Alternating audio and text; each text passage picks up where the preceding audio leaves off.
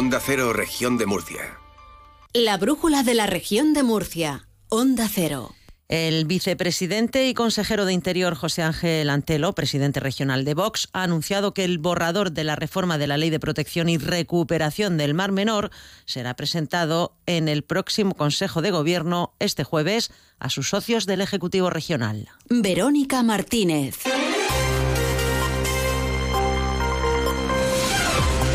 Hola, muy buenas tardes. Antelo ha adelantado algunos aspectos del borrador y dice que se van a frenar y a restringir la implantación de plantas fotovoltaicas en la cuenca vertiente del Mar Menor, exceptuando aquellas destinadas a autoconsumo. También dice que la modificación de la ley del Mar Menor que propone pasa por obligar a los ayuntamientos ribereños a cumplir con los planes de saneamiento y depuración de sus aguas.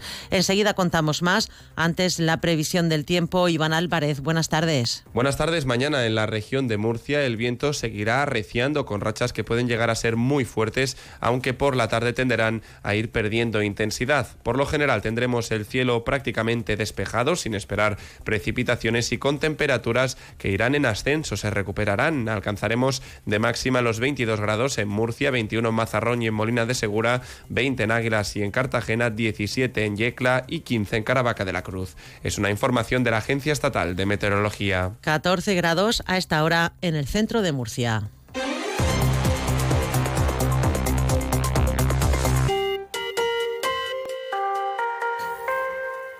El vicepresidente regional y presidente de Vox, José Ángel Antelo, llevará a la reunión del Consejo de Gobierno de este jueves el borrador de la reforma de la ley del Mar Menor.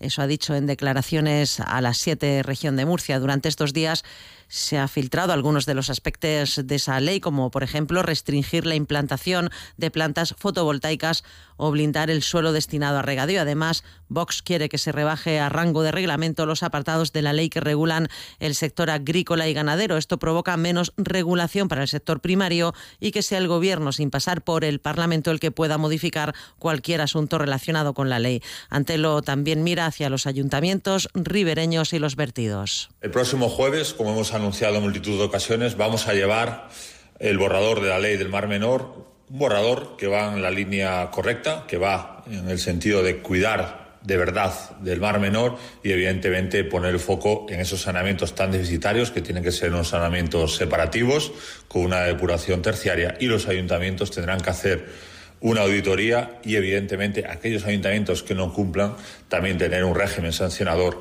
para de una vez por todas poner la primera piedra para una recuperación total de nuestro mar menor. Pues sobre este borrador que dice ante lo que llevará el jueves a la reunión del Consejo de Gobierno hemos preguntado al portavoz regional Marcos Ortuño. Además, se le ha preguntado de manera reiterada. Mire, en el Partido Popular no tenemos información ni tenemos conocimiento sobre esa cuestión y no puedo más que reiterar lo que siempre hemos manifestado. En el Partido Popular no vamos a tomar ninguna decisión que suponga dar un paso atrás en la protección del Mar Menor y por tanto no vamos a aprobar ninguna modificación que suponga dar un paso atrás en la protección del Mar Menor. Ya le digo que lo que le puedo manifestar al respecto se lo acabo de decir, nuestra postura es clara y así se la acabo de expresar. Entonces el jueves conocerán ustedes ese proyecto. No tengo conocimiento de ello, más que por lo que se ha publicado hoy en una entrevista. Insisto que no vamos a tomar ninguna decisión que suponga dar un paso atrás en la protección del menor y en el Partido Popular no tenemos ni constancia ni conocimiento eh, sobre ese tema. Además, ese borrador de modificación de la ley del mar menor de Vox no se ha tratado en la Comisión de Secretarios Generales, que es previa al Consejo de Gobierno. Vamos a contarles, por otro lado, que el Gobierno regional está avanzando en el objetivo de retirar las embarcaciones que permanecen abandonadas en el mar menor. Así lo recoge el acuerdo firmado por la comunidad autónoma con diversas entidades y que contempla la retirada de unas 30 embarcaciones. El consejero de Medio Ambiente y Mar Menor, Juan María Vázquez, ha destacado que ya se han retirado 54 y ha resaltado la necesidad de acelerar el proceso, ya que estas embarcaciones pueden tener alguna afección al ecosistema y biodiversidad del Mar Menor. Eh, se han retirado ya aproximadamente en los pasados años unos 50 barcos, unas 50 embarcaciones. Aún nos quedan entre 30 y 40 embarcaciones que están eh, geolocalizadas y con el protocolo que hoy firmamos, pues avanzamos de una forma coordinada, juntos, a la recuperación y a la conservación de los espacios naturales del Mar Menor y la región de Murcia ha superado el Ecuador de la segunda fase del proyecto Life Links Connect tras la suelta de tres nuevos ejemplares, dos hembras y un macho, en el área de reintroducción de las tierras altas de Lorca. Con estos linces liberados ya son seis los reintroducidos en los últimos cuatro días después de que el pasado viernes se pusieran en libertad dos machos y una hembra.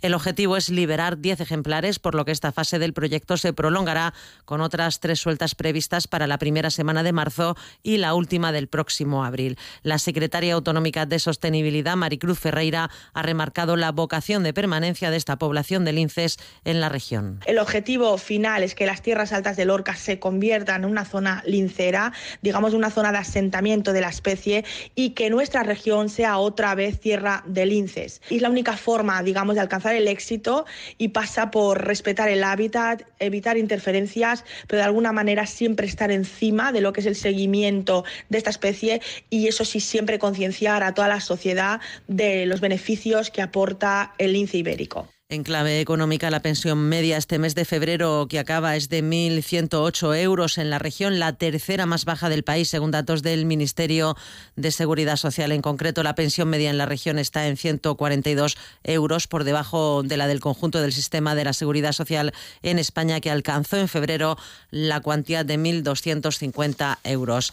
Y la región de Murcia destinó en atención primaria el 13,8% de su gasto sanitario público en 2021, tasa inferior a la media nacional, que es del 14%, y el sexto porcentaje más bajo por comunidades. Así se desprende de los datos que revela la Federación de Asociaciones para la Defensa de la Sanidad Pública. En cambio, el documento apunta que la región es la sexta comunidad con más inversión por habitante en atención primaria, con 268 euros de media superior a la media nacional, que es de 243 euros. Son las 19 horas y 27 minutos. En sucesos, la Policía Nacional ha detenido en Murcia a un ciberdelincuente que sustrajo datos de 40 millones de matrículas de vehículos a través de los sistemas informáticos de la sede electrónica de las comunidades autónomas de Murcia, Andalucía, Baleares y Canarias.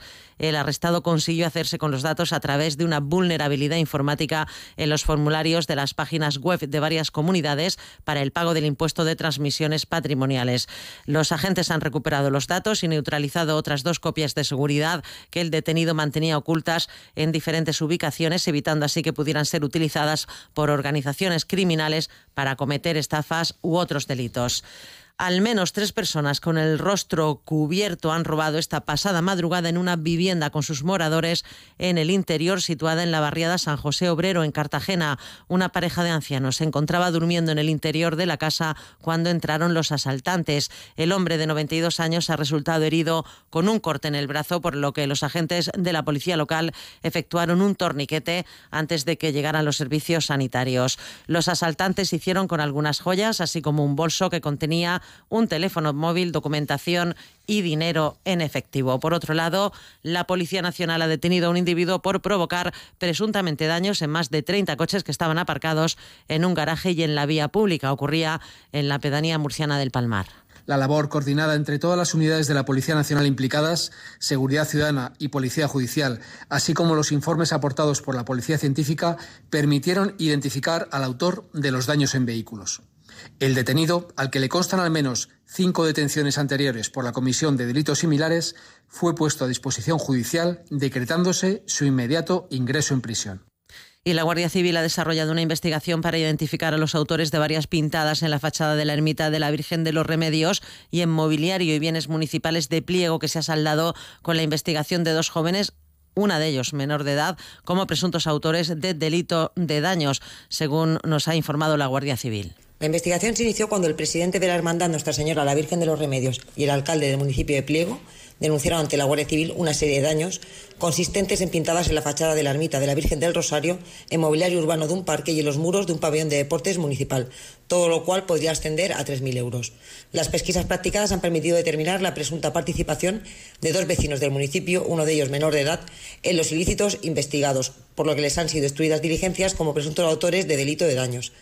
Y un gran susto en el barrio murciano de La Fama. Allí parte de la fachada de un edificio ubicado en la calle Antonete Galvez se ha derrumbado este martes, eso sí, sin causar daños personales. Según las primeras indagaciones, se ha desprendido parte del revestimiento lateral del bloque entre las plantas 9 y 12. En el lugar trabajan miembros del Servicio de Extinción de Incendios y Salvamento del Ayuntamiento de Murcia con dos vehículos, uno de ellos una escala.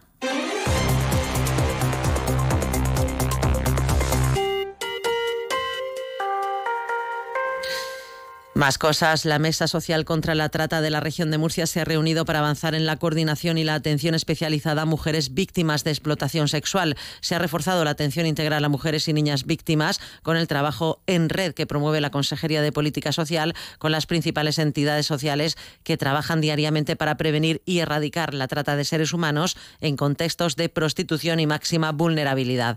El pasado año fueron 2.000 las beneficiarias de estos programas mediante la implicación de varias entidades según ha explicado la consejera de Política Social, Conchita Ruiz. Hay que dar ayuda, hay que apoyar, primero desde la detección, la actuación, luego la recuperación emocional y la recuperación física y pues esa inserción sociolaboral que al final es la llave para la plena inclusión en, en la sociedad. Las cuestiones por las que más acuden los jóvenes al servicio de asesoría psicosocial del Ayuntamiento de Murcia están relacionadas con dificultades en la convivencia, tanto en casa con los padres como con los amigos, dificultades en el manejo de las emociones, como la frustración y la ira, y situaciones de acoso. La Concejalía de Talento Joven, de la que depende este servicio, ha destacado que el número de jóvenes que solicitaron ayuda o información aumentó el pasado año un 40%. Los temas relacionados con la autoestima, identidad de género, tristeza, ansiedad, emociones y afectividad, resolución de conflictos y comunicación eficaz son los más abordados por los profesionales que atienden este servicio, según explica la psicóloga Beatriz García. Pues principalmente dificultades en la convivencia, tanto en el ámbito familiar como con, los amigos y las amigas, debido a pues, la falta de interacción y comunicación en ambos ámbitos. También eh, se, ve y se demanda mucho eh, la dificultad ante el manejo de, las emociones de forma adecuada, principalmente aquellas emociones que están relacionadas pues, con la ira y la frustración. Relaciones interpersonales eh, complicadas, en conflicto, situaciones de acoso escolar. Más asuntos el Ejecutivo Regional destinará este año y el próximo 24 millones de euros para el plan de cooperación local, de que pueden beneficiarse los 45 ayuntamientos de la región, también las pedanías. Aumenta un 50% el dinero que se destina a estos proyectos que tienen que presentar los consistorios. Se ha desarrollado una reunión en la sede del Gobierno regional para tratar de fijar los criterios que se van a poner para valorar los proyectos. Un encuentro de los responsables del plan en el que ha estado el consejero de Presidencia, Marcos Ortuño. El reparto de estos fondos se lleva a cabo con criterios objetivos como el número de habitantes, la superficie del municipio, la dispersión territorial o el déficit de infraestructuras y equipamientos. Los ayuntamientos tendrán hasta el próximo 30 de abril para eh, presentar los proyectos que pretenden llevar a cabo con cargo a los citados fondos. También quiero destacar que por primera vez a los municipios de menos de 10.000 habitantes se les asegura una subida mínima del 10% con respecto al anterior plan. Y la Ruta por la Igualdad, promovida por la vicesecretaria de Organización del Partido Popular Nacional, Carmen Fúnez, ha llegado a la ciudad de Murcia y en ella han participado también el alcalde José Ballesta y el presidente de la comunidad, Fernando López Miras.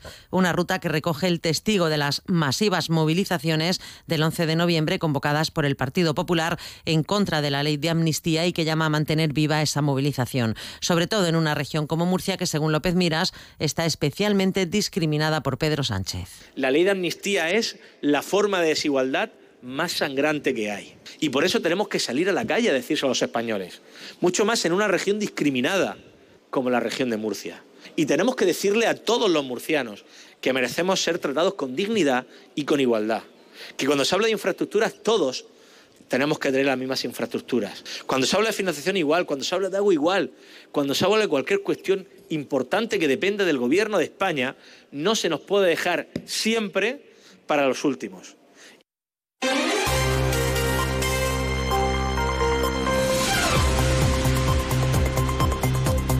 A las 19 horas y 34 minutos destacamos que el Grupo Parlamentario Socialista ha pedido en la Asamblea que comparezca en el Pleno la consejera de Agricultura para que explique por qué los agricultores y ganaderos de la región no están recibiendo las ayudas del Plan Estratégico de la PAC de España. El líder socialista ha recordado que muchos agricultores y ganaderos de la región se han quedado sin las ayudas agroambientales a pesar de que cumplen las condiciones porque el gobierno de López Miras no ha destinado los recursos suficientes. Muchos agricultores y ganaderos de la región se han quedado sin las ayudas agroambientales, a pesar de que cumplen todas las condiciones, porque el gobierno de López Mira no ha destinado los recursos necesarios y suficientes para que se pudiesen entregar todas esas ayudas.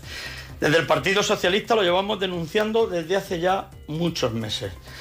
Para el diputado regional del Partido Popular, Jesús Cano, lo que es indignante, dice, es que los socialistas de la región no hagan suyas las demandas de nuestros agricultores y no exijan al ministro Planas un compromiso firme con la flexibilización de la PAC o la aplicación de cláusulas espejo. A quien habría que sancionar es a un gobierno sanchista, que lo único que ha hecho por el sector primario ha sido maltratarlo y castigarlo. Lo que es indignante es que los socialistas de la región no hagan suya las demandas de nuestros agricultores. Y lo que es el colmo es que Vélez hable de irregularidades con lo que tiene en su propio partido. El director general del Instituto de las Industrias Culturales, Manuel Cebrián, ha participado en la presentación de Go On, una iniciativa del Grupo Orenes destinada a apoyar el talento joven en artes escénicas y visuales de la región. Este nuevo proyecto busca apoyar a artistas, tanto individuales como colectivos, de entre 18 y 35 años, con una oportunidad laboral remunerada y la posibilidad de integrarse en la programación cultural de Odiseo, Mercado de Correos e Invernadero durante los meses de mayo, junio y julio de este año. Cebrián ha destacado que este tipo de iniciativas contribuyen a incrementar las posibilidades del talento emergente en las artes escénicas y visuales de la región. Desde la comunidad autónoma trabajamos a diario en la promoción, apoyo y difusión de la cultura, fomentando y cuidando nuestro talento, tanto el talento emergente como aquel que ya está consolidado. Iniciativas como la que pone en marcha el Grupo Orenes contribuyen a incrementar las posibilidades del talento emergente en las artes escénicas y visuales regionales. También en clave cultural, el Palacio Guevara de Lorca ha abierto sus puertas por primera vez como museo tras la inversión de 400.000 euros del Gobierno regional para su reforma, restauración y musealización. El presidente López Miras ha participado en el acto de reapertura al público y ha resaltado que las obras han permitido poner en valor esta joya del barroco. Una rehabilitación restauración, reforma también de este Palacio Guevara, lo decía anteriormente, una de las joyas de la región de Murcia del barroco que permite su musealización. Tenemos perspectivas de que puedan llegar hasta 30.000 visitantes a conocer este histórico y emblemático edificio. Pero es que también se han llevado a cabo actuaciones de climatización o la rehabilitación de más de 250 piezas del siglo XVII. Hablemos ahora de formación. El Servicio Regional de Empleo oferta para el mes de marzo 313 cursos gratuitos para mejorar la formación de desempleados y ocupados. Entre la amplia oferta formativa, las personas en desempleo podrán realizar cursos, por ejemplo, eh, de gestión logística, actividades auxiliares en viveros, jardines y centros de jardinería, transporte sanitario o primeros auxilios, socorrismo y emergencia. Son más de 58.200 horas de formación programadas, explica la directora general del SEF, Marisa López. 313 cursos gratuitos que desde el SEF vamos a poner en marcha el próximo mes de marzo con casi 4.700 plazas disponibles. Estos cursos se impartirán en 27 municipios de la región de Murcia y pueden consultarse a través de la web del SEF, persiguiendo un doble objetivo, dar respuesta a las demandas del mercado laboral y aumentar las oportunidades laborales de los trabajadores de la región de Murcia. Y el Ayuntamiento de Murcia ha reunido el primer grupo de acción local para lograr la mejora de los indicadores ambientales en el municipio. Esta acción forma parte del proyecto europeo Green Me 5, financiado por la Comisión Europea. Nos lo ha contado la concejala Mercedes Bernabé. Para recoger sus aportaciones en los cinco pilares en los que se basa el proyecto, como son agua, aire, ruido, espacios verdes y gestión de residuos. Y consideramos sumamente importante la colaboración directa de estos agentes. Con Greenify permitimos la integración de los servicios municipales y este grupo de acción local para la mejora de los indicadores medioambientales urbanos, contando además con la colaboración del resto de ciudades europeas que participan en el proyecto y animando a la a que se impliquen en el mismo. Pues hasta aquí este tiempo de noticias, pero continúa la brújula con la torre aquí, en Onda Cero. Buenas tardes.